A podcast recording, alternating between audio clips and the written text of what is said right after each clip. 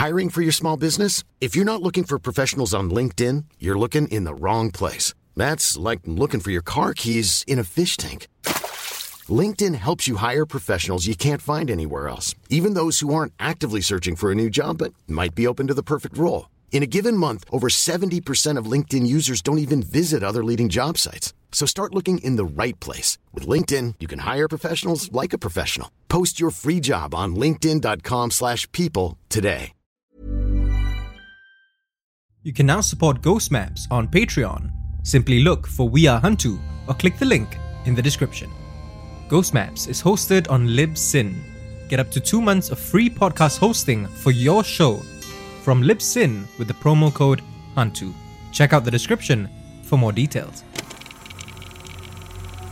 Ghost Maps. Entry 72, New Manila, Philippines. You honestly wouldn't be able to tell that Mark comes from money. Flip flops, a pair of Bermuda shorts, a t shirt with his favorite band's logo poorly printed on it, that's what he's wearing tonight at this coffee shop in Khatib.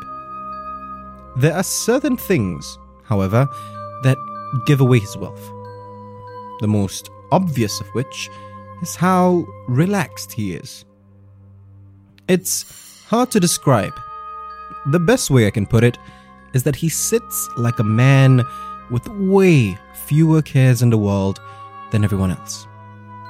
But Mark's not just rich because of his family's wealth. He's built and sold a handful of apps, many of which even I'm familiar with. He's actually in Singapore to speak with a company that wants to buy his latest. But that's not what you're here for, he tells me, with an easy drawl and a serene smile. What I'm actually here for are Mark's stories about his old hometown of New Manila. Two stories, in fact.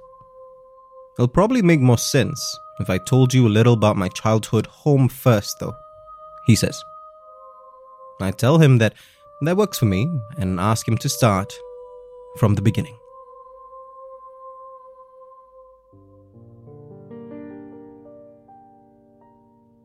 When he was a kid, Mark's home was along a stretch called Broadway Avenue in the New Manila area of the Philippines. Well, he calls it a home anyway, but he might be downplaying its scale just a little. In truth, Mark grew up on his grandmother's compound. The compound consisted of four large two story homes. One of the homes was for Mark's grandmother and all her helpers. The other three housed each of her daughters and their families. In front of the compound was a road. Surrounding the rest of it was a thick forest. Mark doesn't tell me how his grandmother accumulated her wealth. Let's just say that there's a reason all her son in laws feared her, he says, with a smile. To her grandchildren, however, she was absolutely loving, opening her home to them at all hours. It's where my sister, cousins, and I spent most of our childhood, he says. The large home was filled with ornately designed furniture, portraits of relatives living in past, as well as beautifully painted pieces of artwork hung on the walls. And the scent of their grandmother's distinct perfume permeated every room. It was jasmine, with just a hint of something else that I could never quite put my finger on, he says. The first of his two stories takes place within this home back in 1990. Mark was 12 at the time, the oldest of the grandchildren.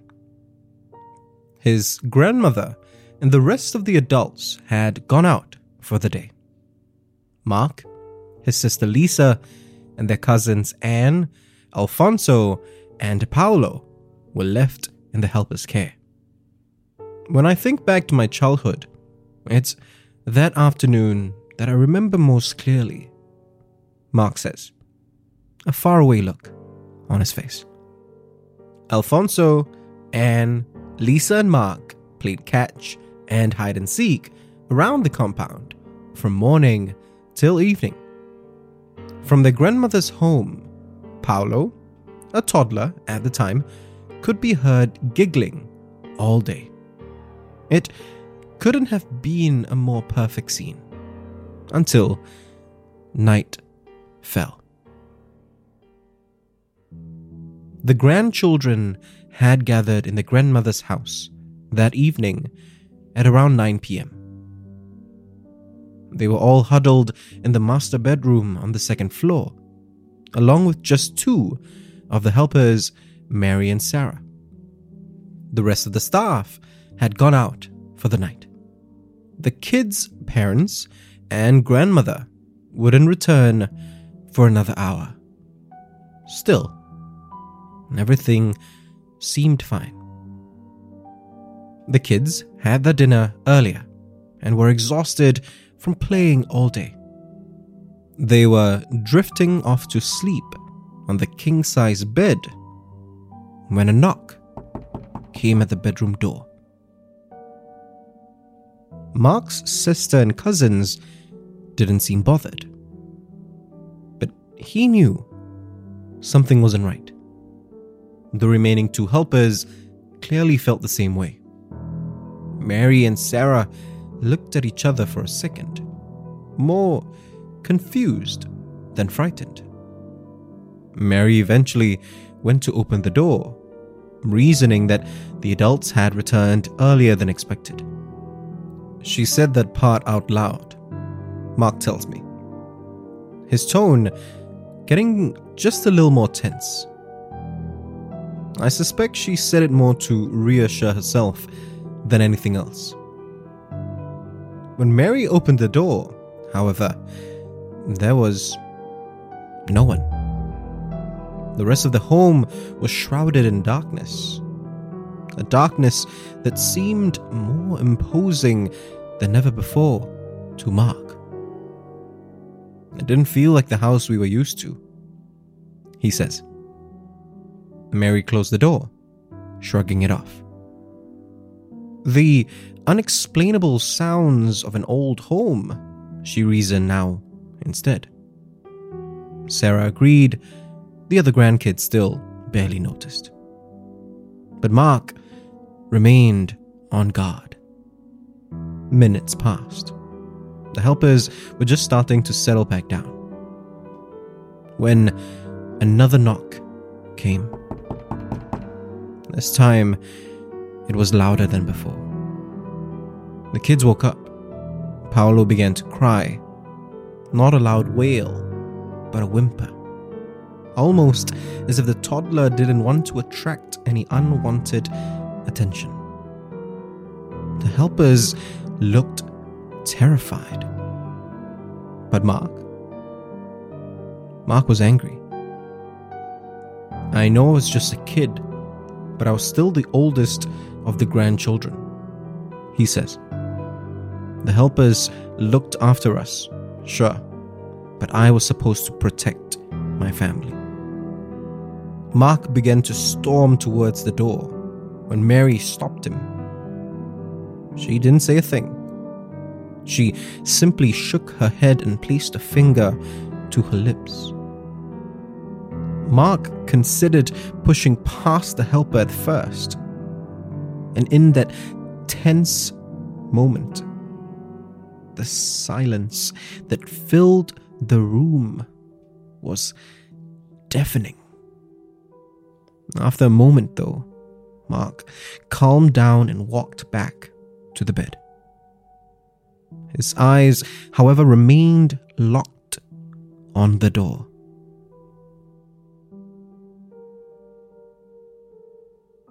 30 whole minutes passed after. Not a sound.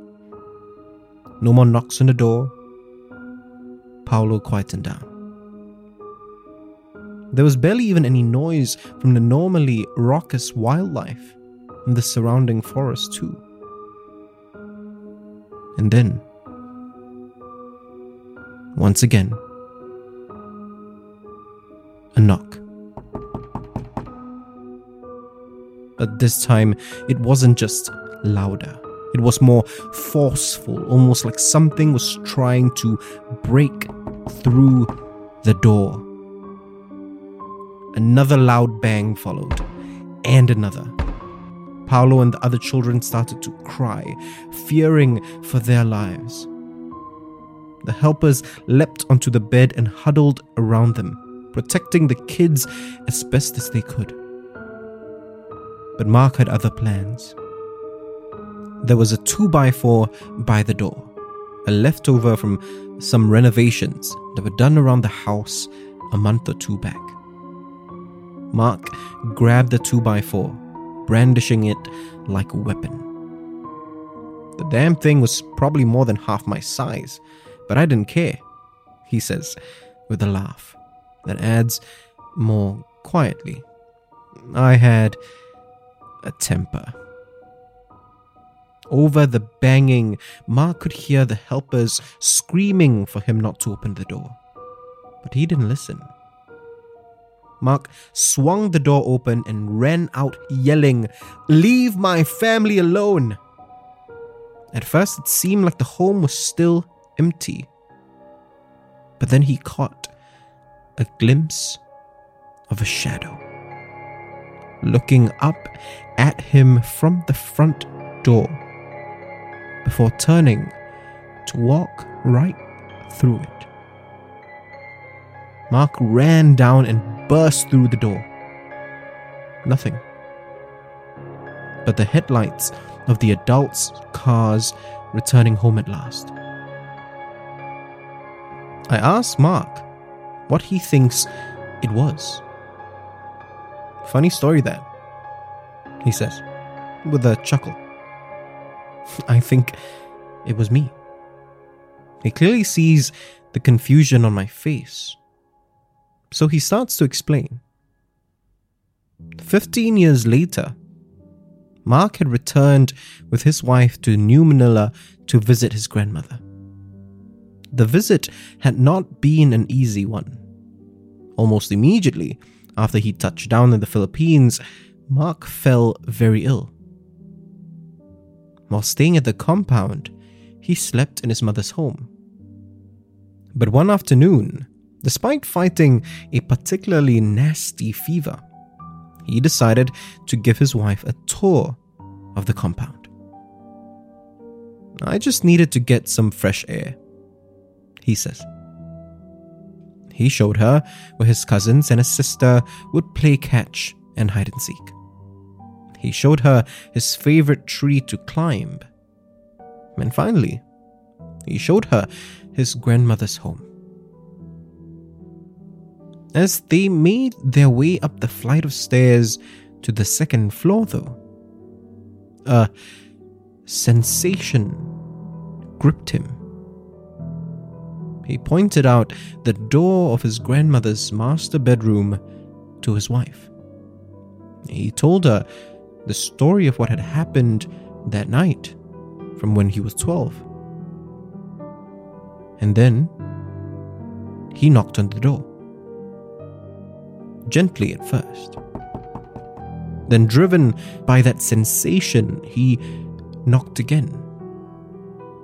Louder. He was about to knock a third time when his wife stopped him. My wife is sensitive to these kinds of things, he says. She told him that it was clearly a spirit that had visited him that night.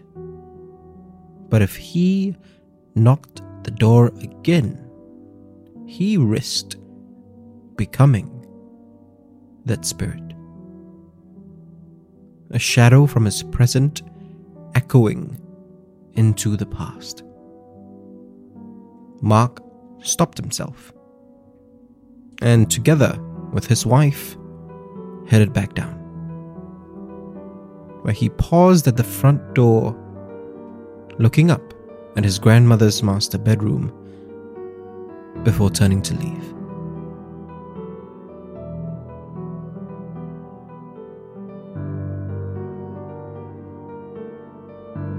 Mark says that soon after, his fever lifted and the rest of his visit went off without any incident.